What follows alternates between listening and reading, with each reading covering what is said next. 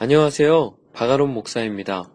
믿음의 책방 문을 열겠습니다.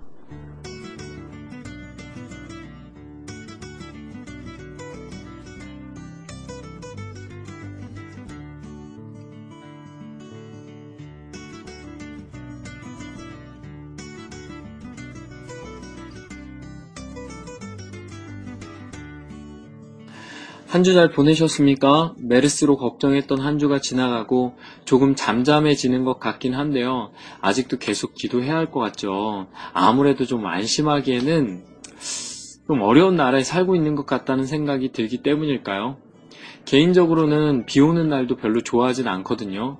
근데요, 이번에는요, 비도 좀 많이 왔으면 좋겠습니다. 가뭄으로 타들어가는 농민의 마음 진짜 안타까워요. 요즘 왜 이렇게 어려운 일들이 많이 생기는지 말입니다. 그래도 힘내십시오. 저는 그래도 우리 하나님을 믿습니다. 오늘 제가 들고 온 책은요, 제목을 제가 어떻게 읽는 것이 좋을지 잘 모르겠습니다. 제목이요, P31이거든요. 그러니까 P, 영어 알파벳 P31이요. 근데 P가 여기서, 어, Proverbs, 그러니까 바로 잠언을 뜻하는, 그래서 잠언 31장을 뜻하는 것이 이 제목입니다. 그래서 여기 소제목이 있는데요. 소제목이 뭐냐면 성경대로 비즈니스 하기입니다. 그리고 책에는 잠언 31장으로 최고의 회사를 경영하다 이렇게 써 있어요.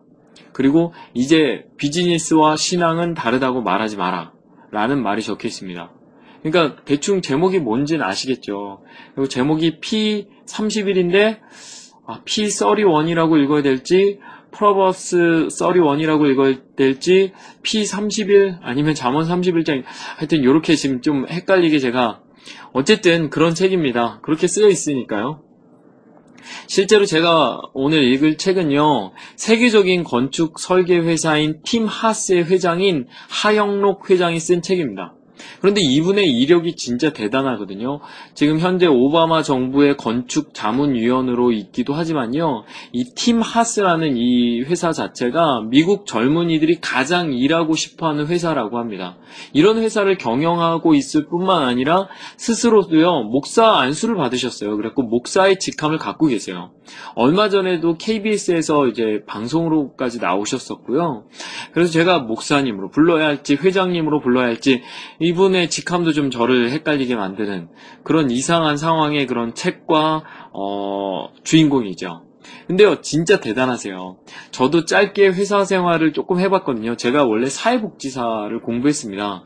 그래서 제가 복지관에서 근무를 했었는데, 당시 제가 일하던 복지관의 부장님, 부장님이 사모님이셨어요. 그러니까 목사님의 아내셨어요.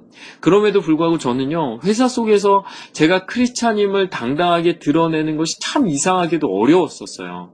근데 성경적인 생각으로 회사를 만든다는 것은 아 이건 진짜 불가능한 거잖아요. 근데 그게 가능하다. 아니 그렇게 만들 때 진짜 멋진 회사, 성공하는 회사를 만들어낼 수 있다고 이야기하는 것이 바로 오늘의 책입니다. 그리고 이 회장님의 생각이고요.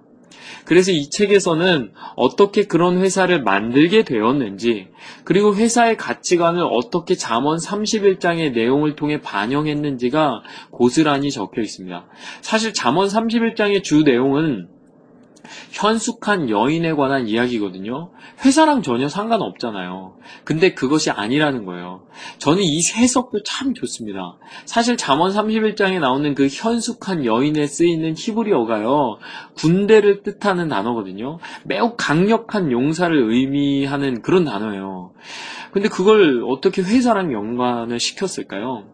실제로 젊은 시절에 승승장구하던 때 갑작스럽게 찾아온 심장 발작과 그를 통해 만나게 된 하나님, 그분은요, 정말 놀라운 분이셨어요. 그 놀라운 사연과 그분의 인생 이야기. 오늘 우리 함께 잠깐 만나볼까요? 우리 함께 만나봅시다. 그러면, 아, 이 제목을 어떻게 읽어야 할까요? 잠언 31장? P31? 혹은 Proverbs 어, 31? 하여튼 함께 만나봅시다. 돌아보면 내 삶은 처음부터 하나님이 계획하신 특별한 축복 안에 있었다. 단지 심장 이상으로 죽음과 마주서기 전까지는 그 사실을 몰랐을 뿐이다. 내가 미국에 온 것은 12살. 그 전까지 나의 가족은 부산에서 살았다. 어린 시절 나의 인생을 결정지은 가장 큰 요인은 아버지였다. 아니 좀 더 정확하게 말하면 아버지의 담대함이다.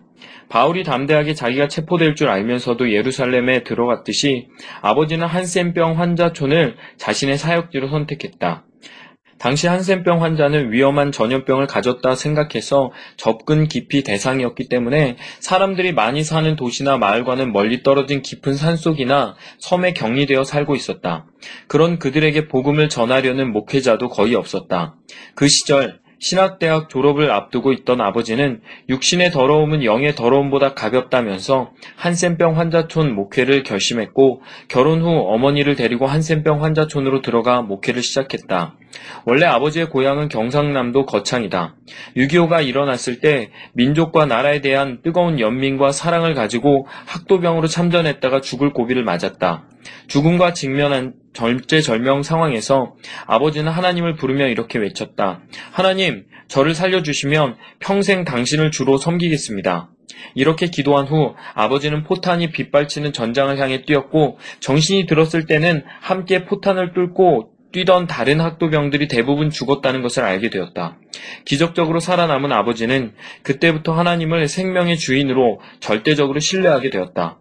그래서인지 아버지는 삶과 죽음의 문제를 주님께 맡기고 망설임 없이 첫 목회지를 한센병 환자들을 섬기는 곳으로 결정한 것 같다. 덕분에 나는 한센병 환자촌에서 태어나 자랐다. 그곳이 내가 아는 세상의 전부였다. 내가 매일 만나는 사람들이 대개 한센병 환자였기 때문에 다른 사람들과 조금 다르긴 해도 사람이 그렇게 생길 수도 있다고 생각했고 사실 나 자신도 어떻게 생겼는지 관심이 없었다. 그냥 같이 손을 잡고 놀 수는 없으니까 거리를 두고 이야기하거나 장난을 치는 것이 전부였지만 보통 아이들이 대하듯 거리낌 없이 어울려 놀았다. 나는 어려서 잘 몰랐지만 당시 한센병 환자촌에 들어간다고 하면 사람들은 죽으러 간다고 생각했다. 하지만 우리는 보란 듯이 그곳에서 7년간 건강하게 잘 지냈고 아버지는 작정한 기간이 끝나자 부산의 한 교회의 청빙을 받아 그곳을 떠나기로 했다. 당시 아버지의 나이가 30대 초반이었으니 얼마나 가고 싶었을까? 그런데 뜻밖의 상황이 발생했다. 첫 7년이 끝났을 무렵 나는 코올릭의 6살 꼬마였다. 이삿짐까지 다 싼 것 같은데 며칠이 지나도 우리는 그곳을 떠나지 않았다. 나중에 커서야 어머니에게 그때 무슨 일이 있었느냐고 물었다. 그때 어머니는 이렇게 말씀하셨다. 내가 7년을 더 있자고 했다. 어머니는 처음에는 목회자의 남편의 뜻에 따라 할 수 없이 한센병 환자촌에 들어왔으나 거기서 사는 것이 죽고 싶을 만큼 싫어서 작정한 7년이 지나기를 손꼽아 기다렸다고 했다. 그런데 막상 이삿짐까지 꾸리고 나가려는데 꿈에 찬란한 십자가를 보셨단다.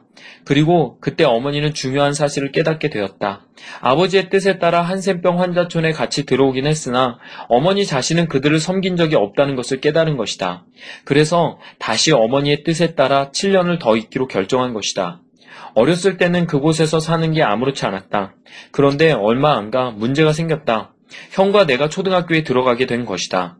우리 형제가 한세병 환자촌에 산다는 것을 알게 된 친구들은 우리를 피하거나 문둥이라고 놀렸다. 당시 나보다 한 살 많은 형과 나는 학교를 늘 같이 다녔는데 집에서부터 30분을 걷다가 버스를 탄 뒤 다시 20분을 더 가야 학교가 있었다. 그런데 버스 정거장까지 가는 길에 조그마한 동네를 지나가야 했는데 그 동네 아이들이 우리에겐 공포의 대상이었다. 그 아이들은 그냥 말로만 놀리는 게 아니라 돌을 던지면서 자기 동네에 들어오지 말라고 했다. 그 돌에 맞아서 피가 난 적도 있다. 때를 지어 우리를 쫓아다니는 아이들이 무서워서 다른 길로 돌아가기도 했는데 그러면 20분을 더 허비해야 했다. 걸음아 날 살려라는 심정으로 다른 박질해도 아이들은 어떻게 알았는지 쫓아오며 돌을 던졌다. 거의 매일이 전쟁 같았다. 한 번은 학교에서 돌아오는 길에 버스를 탔는데 그때 초등학교에 갓 들어간 내가 귀여워 보였는지 차장이 어느 동네에 사느냐고 물었다. 그래서 나는 아무렇지도 않게 한센병 환자촌에 산다고 말했다. 그러자 그 누나의 표정이 바뀌더니 우리가 낸 돈을 받지도 않고 그냥 내리라고 했다. 혹시라도 병균이 옮을까봐 그런 것인데 우리는 그것도 모르고 그냥 착한 누나라고만 생각해 집에 와서 어머니께 그 이야기를 했다. 그러자 어머니는 눈물을 지으며 우리 아이들이 세상의 멸시를 받으며 자라는구나 하셨다. 하지만 나는 그때 너무 어려서 우리가 왜 그런 일을 당하며 살아야 하는지 생각해 보지 않았다. 당시 우리 집 가정 형편은 정말 어려웠다. 나는 어려서 오히려 그런 것들을 힘들어하지 않고 당연하게 받아들였지만 지금 돌이켜보면 정말 가슴 찡한 기억들이 많다. 한센병 환자촌에 13년을 살면서 우리 가족끼리 시내에 나가 외식한 적이 한두 번밖에 없는데 한 번은 부모님이 아이스크림을 사주셨다. 그런 걸 한 번도 먹어본 적 없던 나는 아껴 먹는답시고 핥아 먹다가 천천히 한 입 베어 물었는데 그만 녹아서 땅에 떨어지고 말았다. 눈물이 찔끔 날 만큼 아까워서 부모님을 쳐다보았지만 부모님은 안쓰러워할 뿐 더 사주실 돈이 없었다. 가게 주인은 야박하게도 내가 떨어뜨린 것이니 다시 줄 수 없다고 모른 척했다. 하는 수 없이 그냥 집으로 돌아왔지만 그것이 두고두고 아까웠다. 외로운 한센병 환자들을 향한 하나님의 마음은 그렇게 아버지에게 그리고 어머니에게 부어져 우리는 그곳에서 6년을 더 살다가 그곳을 방문한 미국 선교사들의 권유와 배려로 필라델피아로 건너오게 되었다. 초등학교 졸업을 두어 달 앞둔 1969년 12월, 드디어 나와 어머니 그리고 여동생 은신이가 미국 필라델피아에 도착했다. 나보다 한 살 더 많은 형은 군복무 문제로 출국이 늦어져 2년 뒤에야 미국으로 올 수 있었다. 당시 아버지는 미국 선교사의 도움으로 우리보다 1년 먼저 미국에 와서 신학교에서 공부하고 있었다. 미국은 매우 크고 선진국이란 말을 듣고 왔는데 막상 와보니 내가 살던 부산보다 그렇게 좋은 것 같지 않았다. 일단 모든 집이 단층집인데다가 번화한 거리도 없이 시골처럼 조용했고 더구나 아버지가 신학생이다 보니 사는 형편도 한국에서보다 나을 게 없었다. 책상도 없고 전축도 라디오도 없었다. 그래서 어린 마음에 무척 실망했다. 게다가 아버지와 어머니의 고생이 이만저만이 아니었다. 부산에 살 때는 아버지는 목회자였고 돼지와 닭을 키우던 한센병 환자들 덕분에 고기와 달걀 정도는 먹을 수 있었다. 하지만 미국에 오니 아버지는 그저 가난한 신학생에 불과한 데다 4명의 아이가 딸린 가장으로서 온갖 허드렛 일을 다 해야 했다. 낮에는 신학교를 다니면서 목수 보조를 하고 밤이면 야간 청소를 하기 위해 집을 나섰다. 한때는 밤새 택시 운전을 하기도 했다. 어머니도 가정부로 일하다가 나중에는 봉제 공장에서 바느질을 했다. 내가 아버지를 더 잘 이해하게 된 것은 함께 일을 나가면서 부터였다. 나는 13살 때부터 아버지와 함께 큰 빌딩을 청소하러 다녔다. 아버지 혼자 하려면 밤을 꼬박 세워야 하기 때문에 나를 데려간 것이다. 하지만 아버지는 화장실 청소만큼은 나에게 시키지 않았다. 그렇게 하룻밤에도 두세 군데씩 다니며 일을 해야 했던 아버지는 공부할 시간이 거의 없었다. 하지만 자식들을 위해 그 모든 고생을 묵묵히 감당했다. 아버지가 심야 택시기사를 할 때는 하루하루가 전쟁이었다. 소위 택시기사라는 사람이 길도 모르는 데다 승객이 하는 말도 알아듣지 못했으니 상황은 불을 보듯 빤했다. 그저 뒤에 앉은 손님이 이리 가라고 가면 가고 저리 가라 하면 저리 가고 보다 못한 승객이 답답해서 소리를 지르며 꾹 참고 다 듣고 있어야 했다. 하지만 곧 길을 익혀서 나중엔 팁을 받는 재미에 날이 새신 줄도 몰랐다고 했다. 그때만 해도 동양인이 별로 없어서 당신 어디서 왔냐? 왜 왔냐? 라고 묻는 사람이 많았는데 한국에서 온 신학생이라고 대답하면 사람들은 팁을 더 챙겨주곤 했다. 가난한 우리 형편으로선 그 팁이 얼마나 고마웠는지 모른다. 그래서 아버지는 지금도 내게 식당에 가든 호텔에 가든 일하는 사람들에게 팁을 많이 주라고 당부한다. 미국에서 학교를 다니기 시작한 형과 나에게도 만만치 않은 일들이 기다리고 있었다. 그때만 해도 미국 사회는 인종차별이 심했다. 우리가 미국에 간 것이 1969년인데 1968년에 흑인 인권 운동의 지도자인 마틴 루터 킹 목사가 살해당하는 사건이 있었다. 흑백 갈등이 심각해지면서 당시 인구수가 늘어가기 시작한 동양인들에 대한 핍박도 심했다. 당연히 우리에도 예외는 아니었다. 학교에서 유일한 동양인이어서 놀림을 받는 데다 수업 시간에는 영어를 하나도 알아듣지 못해 여간 마음고생이 심한 게 아니었다. 특히 아이들이 나를 부를 때 하라고 부르지 않고 하하하 라고 부르는 게 그렇게 싫을 수가 없었다. 하지만 한국에서 문둥이라고 놀림을 받고 돌팔매질을 당한 것에 비하면 참을만 했다. 한센병 환자촌에서 보낸 시간이 미국 생활의 어려움을 잘 넘기는 훈련이 되었던 것이다. 신학대학원을 졸업한 아버지는 작은 교회를 개척했다. 사실 아버지는 타고난 설교자였다. 한센병 환자촌에서 살 때에도 아버지는 여러 교회 부흥 강사로 초빙되어 설교를 많이 했는데 가끔 나도 따라가면서 듣노라면 감동을 받곤 했다. 하지만 이곳은 미국이었고 당시는 한인들이 많지 않았던 때라 교회 개척 후에도 우리 집 살림은 나아지지 않았다. 덕분에 형과 나는 공부하면서 일도 해야 했다. 미국은 여름방학이 길어서 거의 석 달가량 되는데 학생들은 그 기간에 일을 해서 1년 공부할 돈을 모으곤 했다. 나도 13살 무렵부터 여름방학에 일을 했는데 가장 먼저 한 일이 아버지와 야간 청소를 하거나 페인트 칠을 하는 것이었다. 보통 아침 7시부터 밤 6시까지 온종일 페인트 칠을 했는데 실내 페인트 칠은 그나마 쉬웠다. 하지만 수입이 적었다. 반면에 외부 페인트 칠은 힘은 들지만 돈이 되었다. 특히 외부 페인트 칠을 하려면 사다리를 놓고 건물 꼭대기층에서부터 기존의 페인트를 깨끗이 벗겨내야 하는데 그게 보통 일이 아니었다. 얼굴이 페인트 껍질로 뒤범벅 되도록 반나절 이상 벗겨내야 했다. 그러다 독립적으로 돈을 벌 수 있는 16살이 되면서부터 아버지를 따라다니지 않고 노인 케어 센터에서 청소하고 빨래 수거하는 일을 했다. 나중에 아버지가 어느 미국인 교회에 부목사로 가신 뒤에는 그 교회 청소 일도 했다. 대학에 들어간 뒤로는 학교 건축부에서 일을 하면서 학비를 벌었다. 당시 직장인들이 보통 주당 40시간 일을 했는데 나는 주중에만 하루 4시간씩 20시간 일을 했다. 주말에 일한 것까지 합치면 30시간이 넘었다. 학비를 벌기 위해 한 일이지만 대학에서 일할 때에는 건축과 관련해 상당한 경험을 쌓을 수 있었다. 사실 어릴 때 나의 꿈은 비행기 조종사가 되는 것이었다. 그 꿈은 두 살 때부터 품은 꿈이다. 비행기 장난감을 보면 눈을 떼지 못했지만 나는 한 번도 장난감 비행기를 가져본 적이 없다. 대신에 직접 나무로 비행기를 만들어 고무줄로 당기면서 놀았다. 이 꿈은 고등학교 때도 변하지 않았다.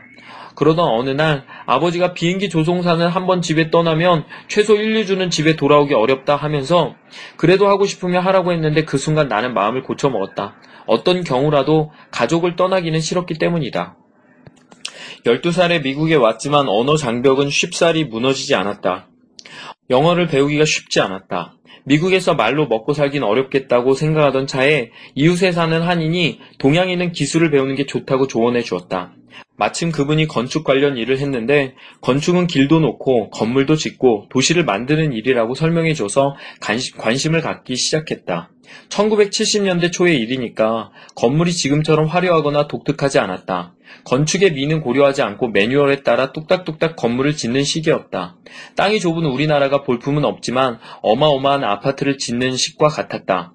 1960년대 미국은 유럽식의 아름다운 건물 같은 건 비싸서 지을 수가 없었다.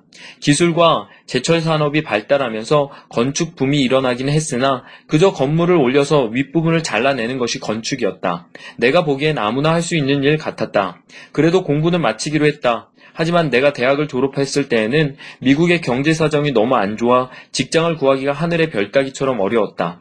가정부에 삭바늘질까지 하며 뒷바라지하는 어머니 생각하면서 나는 누구보다 빨리 취직해야만 했다. 어머니가 고생하는 모습을 보면 어린 마음에도 너무 마음이 아파서 나는 3년제 고등학교도 2년 만에 마치고 4년제 대학도 3년 반 만에 끝냈다. 구조공학 분야 자격증도 남들보다 4, 5년 빨리 취득했고 이후 건축 디자이너 자격증도 땄다. 어머니를 위해 내가 할 수 있는 일이란 열심히 공부하고 시험에 무조건 붙는 것이라 생각했기 때문이다. 그런데 그 즈음 불경기에도 불구하고 승승장구하던 곳이 있었는데 바로 원자력 발전소였다. 거기에 취직해서 몇 년간 열심히 일했다. 그러다 뜻하지 않은 사고로 발전소가 어려워져서 그만두고 칼 워커 회장이 창업한 주차 건물 전문 건축 회사인 워커파킹 컨설턴트에 입사하게 되었다. 건축회사에 취직한 후 그야말로 수직 상승하듯 매년 승진을 거듭해서 마침내 20대 말에 중역이 됐다. 사람들은 이민자가 미국의 유명 회사에 파격적인 승진과 성공을 하게 된 비결을 묻곤 하는데 나는 그런 질문을 받을 때마다 여간 당황스럽지가 않다. 특별히 비결이란 것이 없기 때문이다. 단지 매 순간 최선을 다했을 뿐이다. 상사가 10개 하라고 하면 11개를 했다. 지시한 것보다 항상 더하려고 노력한 것이다. 그런데 그것도 승진을 해서 성공하겠다는 무슨 각오가 있어서 그런 것이 아니라 더 많은 일을 하면 상사나 동료들이 기뻐하는 것이 좋았다. 그래서 그랬다. 그들의 반응이 나를 더 일하게 만든 것이다. 나는 이상하게 그런 것이 좋았다. 예를 들어 상사가 물을 떠오라고 하면 보통은 그냥 컵에 물을 부어서 갖다 주지만 나는 냅킨까지 챙겨서 가져갔다. 그러면 어떤 상사라도 특별한 대접이라도 양 기뻐했다. 지금 생각해보면 잠언 31장 24절에서 상품에 띠를 달아 보내는 그 일을 성경을 읽기도 전에 이미 자연스럽게 하고 있었다. 하지만 그때는 그것이 중요하다는 사실을 몰랐다. 그냥 그렇게 하는 것이 즐거웠다. 일을 할 때나 리포트를 작성할 때도 나는 정해진 시간이 되기 전에 반드시 일을 마쳐서 상사의 책상 위에 갖다 놓곤 했다. 상사가 내가 하는 일을 두세 번 확인하게 하고 싶지 않아서였다. 예상과는 다르게 일이 진행되는 경우에도 미리 진행 과정을 보고해서 상사가 두 번, 세 번 묻지 않아도 되게 했다. 그건 고객에게도 마찬가지였다. 그랬더니 고객들은 새 프로젝트가 있으면 사장이 아니라 나를 먼저 찾았다. 그런데 당시 사장이 참 멋있는 사람이었다. 질투합법도 한데 그러지 않고 어느 날 나를 조용히 부르더니 이렇게 물었다.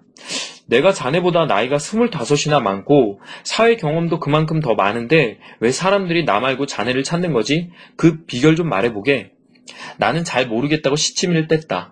그러자 사장은 그냥 물러서지 않고 내가 다른 직원들과 다른 점을 열거하기 시작했다. 첫째, 내가 질문을 많이 한다는 점. 둘째, 일을 시키면 그 일을 정확하게 하고 프리젠테이션을 참 멋지게 해낸다는 점.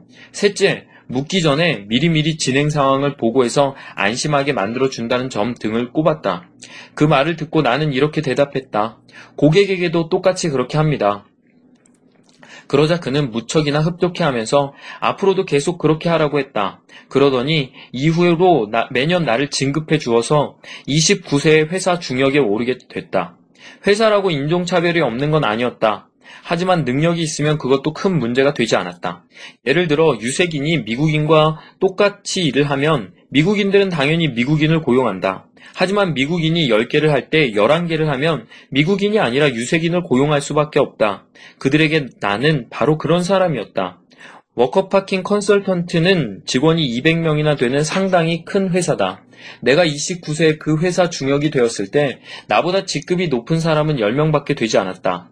더구나 40대는 한 명이었고 나머지는 모두 50대에서 60대였다. 서른도 안 된 사람은 오직 나밖에 없었다. 그때 머리를 굴려 생각해보니 대략 10년 후면 그 회사의 회장이 될 수도 있다는 생각이 들었다. 회사 규모가 크면 창업자라도 자기 자녀에게 회사를 물려줄 수 없다. 그러면 당연히 중역 중에 누군가에게 운영권을 넘길 수밖에 없을 것이다. 당시 내가 가장 젊은 중역이었으므로 열심히만 하면 미국 굴지의 건축회사 대표가 될 수도 있겠다 싶었다. 물론 그러면 돈도 많이 벌 수 있겠다는 계산도 섰다. 목표와 돈이 보이자 나는 그것을 향해 전력 질주했다. 젊다 보니 아무래도 돈보다는 명예나 직위에 욕심이 더 생겼다. 회사 대표가 되기만 한다면 어디서든 이만큼 이루었다고 말할 수 있겠다 싶으니까 그것이 내 삶의 모든 것으로 다가왔다. 그래서 다른 많은 젊은이들처럼 세상적 명예와 부를 향해 나의 몸을 불살랐다. 심장에 이상이 오기 전까지 나는 그렇게 살았고 성공을 확신했다. 한편으론 나는 나 자신 말고도 믿는 구석이 또 하나 있었다. 아버지였다. 아버지는 한센병 환자촌에서 13년을 섬기신 것을 포함해서 평생 목회자로 헌신하셨다. 당연히 그 자녀인 나는 하나님의 복을 받을 것이라고 생각했다. 성경도 하나님의 종은 3대까지 복을 받는다고 했으므로 나는 일이 잘 풀릴 때마다 아, 아버지 때문에 나는 물론이고 내 자녀까지 복을 받겠구나 생각했다. 그런데 1991년 가을, 뉴욕을 향해 시원하게 뻗은 고속도로 위에서 하나님은 하나님의 나라와 상관없이 질주하는 나를 잡아 세우셨다. 심장 전문의인 아이젠 박사는 정확하고 냉정하게 내가 처한 현실을 설명해 주었다. 그리고 이렇게 시작된 심실 빈맥 증상이 앞으로 얼마나 빨리 심각해질지 모르므로 당장은 아니더라도 가능한 빨리 심장 이식 수술을 받지 않으면 매우 위험하다고 경고했다. 이후로 나는 내 몸 안에 내 생명을 위협하는 것과 전쟁을 시작했다. 먼저 심장을 정상적으로 작동하기 위한 수술을 했다. 아이젠 박사는 임시 방편으로 심장 조율기를 몸 안에 넣는 수술을 해주면서 제세동기라는 보조기구 또 하나를 넣어주었다. 심박 조율기는 심장 박동이 멈출 때 인위적으로 심장에 자극을 주어 심장을 다시 뛰게 하는 장치이고 제세동기는 빨리 뛰는 심장의 박동 속도를 늦춰주는 장치다. 출근과 입원을 번갈아 가며 제세동기를 몸에 넣는 수술을 받고 태어나기까지 6개월가량이 흘렀다. 당분간은 기계의 의지에 일할 수 있을 것으로 기대하면서 퇴원 수속을 하고 나오는데 또다시 심장이 빨리 뛰기 시작했다. 도무지 통제할 수 없는 속도로 심장이 빨리 뛰자 제세동기가 강한 전기 충격으로 대응하기 시작했다. 하지만 심장 박도 속도는 도무지 늦춰지지 않았다. 나는 숨을 조여오는 빠른 심장 박동과 마치 심장을 터뜨릴 것처럼 강하게 충격을 가하는 제세동기의 압력을 동시에 받으면서 이제 정말 죽는구나 하는 강한 공포와 두려움에 사로잡혀 벌벌 떨었고 그 길로 다시 응급실로 돌아가 기계를 점검했다. 아이젠 박사는 기계가 내 몸에 잘 맞지 않는다고 판단, 기계를 바꾸는 재수술을 했다.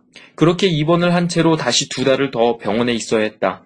그 후 퇴원을 했지만 심실빈백 증상은 계속됐다. 아니 점점 그 빈도가 잦아져서 하루가 멀다 하고 심장 박동을 멈추지 않는 심장으로 인해 죽음의 위기에 내몰리곤 했다. 아이젠 박사가 전기 절제술을 이용해서 그것들을 제거했지만 하나를 없애면 또 다른 곳에 생겨났고 거의 24시간 진정제를 맞지 않으면 안 될 만큼 나의 심장은 통제 불능 상태까지 가게 됐다. 하지만 어떻게든 이식 수술만은 피하고 싶어서 나는 그때부터 약물을 의지해 1년여를 버텼다. 하지만 결국 올 것이 오고야 말았다. 어느 날 아이젠 박사로부터 이젠 집에 돌아갈 수 없다. 입원하라는 통보를 받은 것이다. 이식 수술 외에는 살아날 가망이 없는 지경까지 간 것이다. 그렇게 나는 30대의 전도 유망한 나이에 병원 침대에 누워서 남의 심장을 기다려야 하는 신세가 되었다. 참 암담했다. 나의 상징이던 빛나는 당당함과 강인한 의지, 그리고 불굴의 자신감은 완전히 사라져 버렸다. 심장이 적당한 속도로 뛰지 않는 한 나는 아무것도 할 수 없었다. 아니, 이 세상에 존재할 수조차 없었다.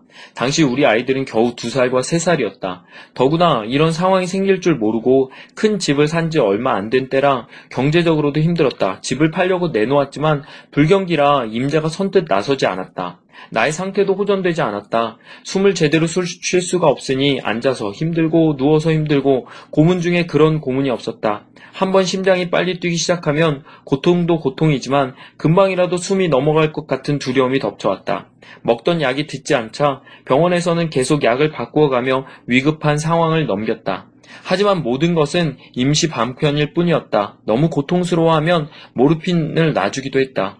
의식이 살아있어야 심장이 뛰기 때문에 병원에서도 어떻게든 생명을 연장시키려고 온갖 방법을 동원했다. 특히 나의 주치의인 아이젠 박사가 나를 살리기 위해 헌신적으로 노력했다. 내 상태가 좋지 않으면 퇴근도 하지 않고 밤새 나를 지켜보곤 했다. 중환자실에서 내 심장의 심장 박동을 멈추게 하는 모든 약물을 다 맞았지만 단 한순간도 암 침할 수 없었다. 병원 의사들의 아침 인사가 팀이 아직 살아있어 였을 만큼 심각했다. 당시 내가 살 확률은 25%였다. 심장병 환자의 절반쯤은 병원에서 심장을 기다리다가 숨을 거둔다. 남은 절반은 심장 이식을 받은 후 1년 내에 감염 후유증으로 죽는다. 그리고 성공적으로 이식 수술을 받은 사람도 평균 수명이 10년 남짓이다. 그러니 정확하게 말하면 30대 초반인 내가 성공적으로 이식 수술을 받는다 해도 10년 정도 더 살 확률이 겨우 25%인 셈이었다. 한 번 입원하면 적어도 6개월은 병원 생활을 하게 된다. 내 생체 조건에 맞는 심장이 그리 빨리 나오지 않기 때문이다. 심장을 기다리면서 위급해지면 내 순서가 아니더라도 먼저 받을 수 있기 때문에 그야말로 기다림과의 싸움이다. 기다린다고 해서 다 되는 것도 아니다. 몸의 상태가 나빠지면 심장이 나와도 이식 수술을 받을 수가 없다. 그래서 심장 병동은 살아남기 위해 피가 마르는 듯한 고통을 견뎌내며 처절하게 기다려야 하는 자기와의 싸움터이자 남보다 하루라도 먼저 더 좋은 심장을 받기 위해 소리 없이 싸우는 남들과의 치열한 전쟁터라고 말한다. 바로 그곳에서 나는 생명의 주인이 누구인지 알게 되었다. 그리고 주님의 은혜가 아니고선 살아나갈 가망이 없다는 사실도 깨닫게 되었다. 병원에 있을 동안 심장을 기다리던 많은 사람들이 죽어갔다. 그 광경을 지켜보면서 내가 살아온 삶을 되돌아보게 되었다. 만일 내가 기적적으로 살아서 이 병원을 나간다면 어떻게 살 것인가 생각해 보지 않을 수 없었다. 나도 힘들었지만 갓 결혼해 세대긴 아내의 충격이 더 컸다. 하루에도 몇 번씩 삶과 죽음 사이를 오가다 보니 아내를 못 알아보는 적도 있었다. 아내는 처음엔 너무 힘들어서 어떻게 기도해야 할지 몰랐다. 다행히 어찌할 바를 모르는 우리를 대신해 많은 사람들이 기도해 주었다. 아내는 어린 아이들을 건사하기도 힘든데 병석에 누운 남편까지 돌보아야 했다. 그러기를 2년여가 흘렀다. 사랑하는 아내와 아이들을 위해서라도 나는 살고 싶었다. 꼭 살아서 이 심장 병동을 나가고 싶었다. 내가 성경 말씀을 본격적으로 읽기 시작한 것은 이식 수술을 위해 병원에 입원했을 때부터이다. 말씀을 읽고 또 읽으며 하나님을 두려운 마음으로 바라보게 되었다. 병원은 내게 광야와 같은 곳이었다. 나는 의식이 있는 거의 모든 시간에 성경을 읽었다. 그때는 하나님과 나 둘밖에 없었다. 그러던 어느 날 이전에는 무심코 넘겼던 말씀이 마음에 들어왔다. 그것은 내 이웃을 내 자신과 같이 사랑하라 라는 말씀이었다. 건강했을 때 그 말씀은 나와 상관없는 말씀이었다. 목사, 자선단체, 선교의 은사를 받은 사람들에게나 해당되는 말씀이라고 생각했다. 그런데 어느 순간부터 그 말씀이 나와 상관이 있다는 말씀으로 다가왔다. 이때부터 하나님은 이기적인 나를 계속해서 깨워가셨다.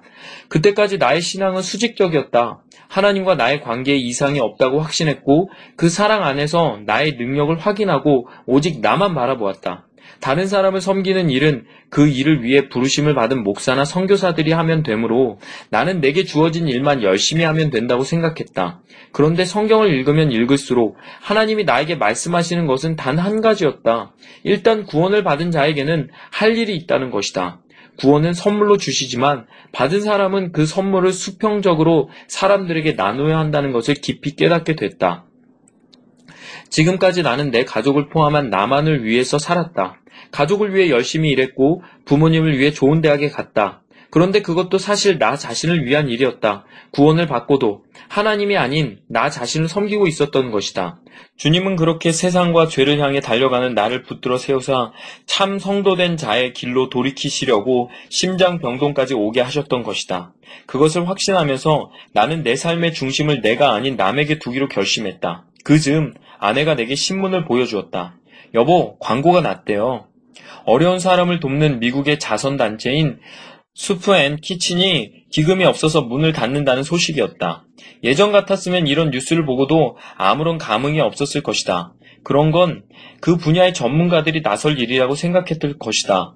그런데 그날 그 소식은 내 마음을 내내 불편하게 만들었다. 그 광고를 보았을 때 나는 병원에 있었고 심장 이식 수술을 기다리고 있었지만 아내와 나는 만일 하나님이 나를 살려주시면 이런 단체를 돕겠다고 기도했다. 그런데 하나님께서 그 기도를 기다리셨다는 듯이 길을 활짝 열어주셨다. 그것도 내가 상상도 못할 방법으로 말이다. 사실 월급쟁이들은 아무리 보통 사람들보다 몇 배로 월급을 받아도 집 렌트비며 카드값이며 세금이며 지불하고 나면 저금하기가 쉽지 않다. 특히 미국은 세금이 많아서 저축은 그야말로 꿈이다. 그런 형편의 남을 돕겠다니 고작 해야 한 달에 몇십 달러도 쉽지 않을 것이다. 그러니 좀 더 많은 사람을 도우려면 비즈니스를 하는, 해야 하는 게 아닌가 하는 생각을 하게 되었다. 그러던 중 1993년 1월에 심장 이식 수술을 받고 몇 개월 만에 집으로 돌아왔다. 수술 직후라서 또 몇 개월을 집에서 쉬어야 했다. 그러다, 그렇다 보니 경제적으로 너무 힘들었다. 집을 팔려고 내놓았지만 팔리지 않았다. 약값이 없어서 동료 환자에게 남은 약을 구하러 다닌 적도 있었다. 그러던 중에 나는 내 삶의 방향에 대해 고민하기 시작했다. 무엇보다 이전처럼 살아서는 안 되겠다는 생각이 강했다. 사업을 하기로 마음먹은 것이 그 무렵이었다. 아내는 1년을 말렸다. 대수술을 받은 탓에 얼굴은 부어있고 먹는 약만 해도 헤아릴 수 없이 많았다. 그날 이후로 오늘까지 하루에 한 움큼씩 약을 먹는다. 그렇게 약을 먹이면서 무슨 사업을 하느냐는 것이었다. 틀린 말은 아니었다. 다니던 직장에서는 나를 배려해 설계 프로젝트만 따오라고 했지만 나는 더 이상 회사로 돌아가고 싶지 않았다. 물론 내가 자리를 비운 사이에 다른 사람을 고용한 상태였다. 나는 무엇보다 살아있는 동안 하나님 중심으로 살고 싶었다. 그러려면 회사로 돌아가선 안 되었다. 하나님을 중심으로 하는 새로운 조직이 필요했다. 하지만 그 무렵 우리는 가진 것이 아무것도 없었다. 직장 다니며 번 돈으로 집을 몇 채 사두긴 했지만 엄청난 금액의 병원비를 대느라 다 팔아치우고 남은 것이라곤 가족들이 살고 있는 집 한 채가 전부였다. 더구나 장인 어른이 하던 사업마저 부도가 나서 우리는 그야말로 어느 쪽에도 손을 벌릴 형편이 못 되었다.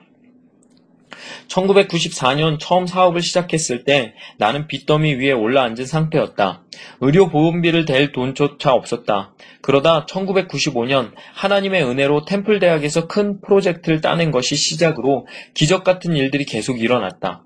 착업을 한 지 불과 1년 만에 우리는 창고를 벗어나 사무실다운 사무실을 갖게 되었고 첫 파트너로 온 논리 알라콘 부사장을 비롯해 15명의 식구가 생겼다. 하나님은 사업을 통해 재정적인 회복을 주셨을 뿐 아니라 육체적인 회복과 가족 관계의 회복도 허락해 주셨다. 그러나 1998년 다시 심장에 문제가 생겨서 이듬해인 1999년에 2차 이식 수술을 큰 은혜 가운데 받게 되었다. 첫 번째 이식 수술 때는 가족들의 충격이 컸다. 왜냐하면 나는 정말 건강한 사람이었기 때문이다. 하루에 잠을 대여섯 시간 자면 잘 자는 것이고 5분이나 10분만 휴식을 취해도 기운이 곧 회복되었는데다 하루 종일 일해도 피곤한 줄 몰랐다. 내가 아프다는 사실을 아무도 믿지 않을 만큼 건강은 나의 상징이었다. 그랬기에 내가 쓰러졌을 때 누구보다 나의 부모님과 형제들 그리고 아내의 충격이 컸다. 그런 까닭에 두 번째 수술을 받는다 했을 때 가족들의 걱정은 이만저만한 게 아니었다. 하지만 이번에도 기적이 일어났다. 처음에는 알코올 중독 병력이 있는 40대 심장을 이식받았는데 두 번째는 건강한 10대 남자아이의 심장을 받은 것이다. 1999년 2차 수술을 받기 위해 6개월가량 병원에 입원했을 때는 정말 재미있었다. 약을 맞기 위해 줄을 주렁주렁 단체로 환자들과 성경 공부반을 만들어서 말씀을 보는가 하면 비즈니스 미팅도 했다. 내가 입원하고 있으니 회사로서는 어려움이 많았다. 하지만 나는 하나님께 맡긴 회사이기에 별로 걱정하지 않았다. 죽음의 위기에서 나를 살리신 하나님이 당신의 기업을 이끌어 가실 것이라 믿었다. 창업을 하기 전 나에게는 큰 영감으로 다가온 말씀이 있었는데 바로 잠언 31장이다. 잠언 31장에 관한 많은 설교들이 본문에 나오는 여인을 그냥 여인으로 해석하는데 영어로 이 말씀을 보면 단순히 여인을 말하는 게 아님을 알 수 있다. 목회자들은 이 말씀을 가지고 설교할 때면 특히 미혼 여성들에게 이렇게 해야 복을 받는다고 말한다. 특히 이 말씀은 유교적 전통에 익숙한 한국의 남녀 관계로 볼 때 아주 그럴듯해 보인다. 하지만 일찍부터 남녀 평등의 전통을 가진 미국에서는 한국처럼 제한적으로 이 말씀을 해석하지 않는다. 나는 목사의 아들로 태어나 어렸을 때부터 교회 생활을 했지만 성경을 한 번도 통독한 적이 없었다. 그러다 병원에 입원해 있는 동안 처음으로 통독을 하게 됐다. 매일 3시간 정도 읽으니 두 번을 통독할 수 있었다. 처음엔 영어로 읽고 두 번째는 좀 힘들긴 해도 한글 성경으로 읽었다. 세 번째 읽을 때는 주소까지 다 읽느라 시간이 조금 더 걸렸다. 모르는 것이 나오면 신학생이 공부하듯 부지런히 찾아가 통독했다. 그렇게 세 번을 통독하면서 확신하게 된 사실이 있었는데 그것은 잠언 31장에 나오는 현숙한 여인이란 단순히 여자를 의미하는 게 아니라는 것이다. 원래 성경에서 여인은 모든 성도를 의미한다. 우리는 예수님의 신부인 교대, 교회이자 성도이기 때문이다. 그 시각에서 보면 현숙한 여인은 곧 지혜로운 성도를 의미한다고 보는 게 맞다. 하지만 그때까지 나는 이런 관점으로 잠언 31장을 해석하는 것을 들어보지 못했다. 물론 어디선가 다른 많은 목회자들이 이런 시각으로 말씀을 전하고 있을 것이라 믿는다. 잠언 31장은 현숙한 여인이 어떻게 남편을 섬기며 가정을 읽어가는지 말하고 있다. 그런데 이 현숙한 여인이 성도라면 성도가 어떻게 주님을 섬기며 공동체를 위해 헌신하는지를 말하고 있는 것이 된다. 나는 이 말씀이 주님의 나라를 위한, 즉, 주님께 거저 받은 선물인 구원을 이웃에게 전하기 위해 믿는 자들이 하는 비즈니스를 말하는 게 아닌가 하고 생각했다. 31장 20절은 그는 공고한 자에게 손을 펴며 궁핍한 자를 위하여 손을 내밀며 라고 했다. 이 구절을 영어로 읽으면 그 의미가 더 분명해진다. She opens her arms to the poor and extends her hands to the needy. 이 말씀은 내가 죽음 앞에 있는 사실을 잊게 할 만큼 가슴을 뜨겁게 만들었다. 그리고 심장 수술을 받고 난 뒤 집으로 돌아온 나는 바로 이 말씀을 의거해서 새로 시작할 회사의 정신을 만들었다. We exist to help those in need. 우리는 어려운 이들을 위해 존재한다. 우리 회사는 입사를 원하는 모든 사람에게 이 경영 철학에 대해 생각을 묻는다. 그리고 잠언 31장에 나오는 말씀을 읽어주고 그 말씀을 어떻게 생각하는지 묻는다. 사실 면접은 응시자가 어떤 사람인가를 알아내는 과정이기도 하지만 기업이 자신의 회사를 알리는 시간이기도 하다. 특별히 우리는 우리 회사가 필요하다고 생각하는 사람일수록 면접 때 잠언 31장에 대해 충분히 공감하고 동참하도록 설득한다. 보통 31장 10절부터 시작하는데 30분 이상이 걸리는 설교나 다름없다. 우리는 20년 동안 100여 명의 직원을 뽑기 위해 1000명 이상을 상대로 이런 인터뷰를 해왔다. 보통 한 사람을 인터뷰하는데 두세 시간이 걸리다 보니 인사 담당 직원들이 여간 고생하는 게 아니다. 그렇게 직원을 뽑고 나면 훨씬 더 긴 시간에 걸쳐 오리엔테이션을 갖는다. 잠언 31장을 보다 더 자세히 설명하는 것이다. 그런 방법으로 직원을 뽑고 함께 일을 하다 보면 확실히 사람들이 달라진다. 그들도 인터뷰에서 이 회사가 보통 회사와는 다르다는 것을 느끼고 이전 회사에서는 시도해 본 적 없던 일을 하나씩 해보려고 노력하게 된다. 우리는 한 걸음씩 이렇게 다른 길을 걸어왔고 그것이 세월이 흐르며 쌓이자 이제는 많은 사람들이 부러워하는 아름다운 회사가 되었다. 어떠셨습니까? 제가 읽은 부분, 다음 부분은요, 회장님의 그런 경영 철학, 그리고 팀 하스라는 그 회사가 성장하는 과정을 담고 있습니다. 실제로 삶에 적용하고 싶은 분들은 아무래도 꼭 한번 그 책을 사서 읽어보면 진짜 좋을 것 같아요. 특히 영어로 그 성경 내용을 그 잠언 31장을 다시 설명하는데요. 확실히 성경의 내용을 조금 더 깊이 들여다볼 수 있다는 점이 좋은 것 같습니다. 이번 책은요, 두 번째 시간이 따로 없어요. 정말 빠르게 읽을 수 있는 책이니까요, 진짜 꼭 한번 사서 보시면 좋을 것 같아요. 그리고 다음 시간 이야기인데요. 진짜 죄송한데 다음 시간에 한번 휴재를 해야 될 것 같아요. 교역자 수련회가 월요일부터 금요일까지 잡혀 있는데요. 도저히 시간을 낼 수 없을 것 같아요. 무리를 해서라도 제가 하고 싶은 책이 있거든요. 근데 제가 또 약속을 못 지킬까봐 두려워서 이번에는 이렇게 광고를 드리고 한 주 쉬고자 합니다. 아, 그래도 항상 들어주셔서 너무 감사해요. 저도 덕분에 너무 좋은 책들을 좀 더 깊이, 어, 깊이 있게 읽을 수 있어서 저한테는 진짜 많이 도움이 되는 것 같아요. 여러분들은 잘 모르시겠지만 제가 이런 책 내용들을 설교에도 진짜 많이 써먹고 또 발음도 많이 좋아졌다는 생각을 저 혼자는 하거든요.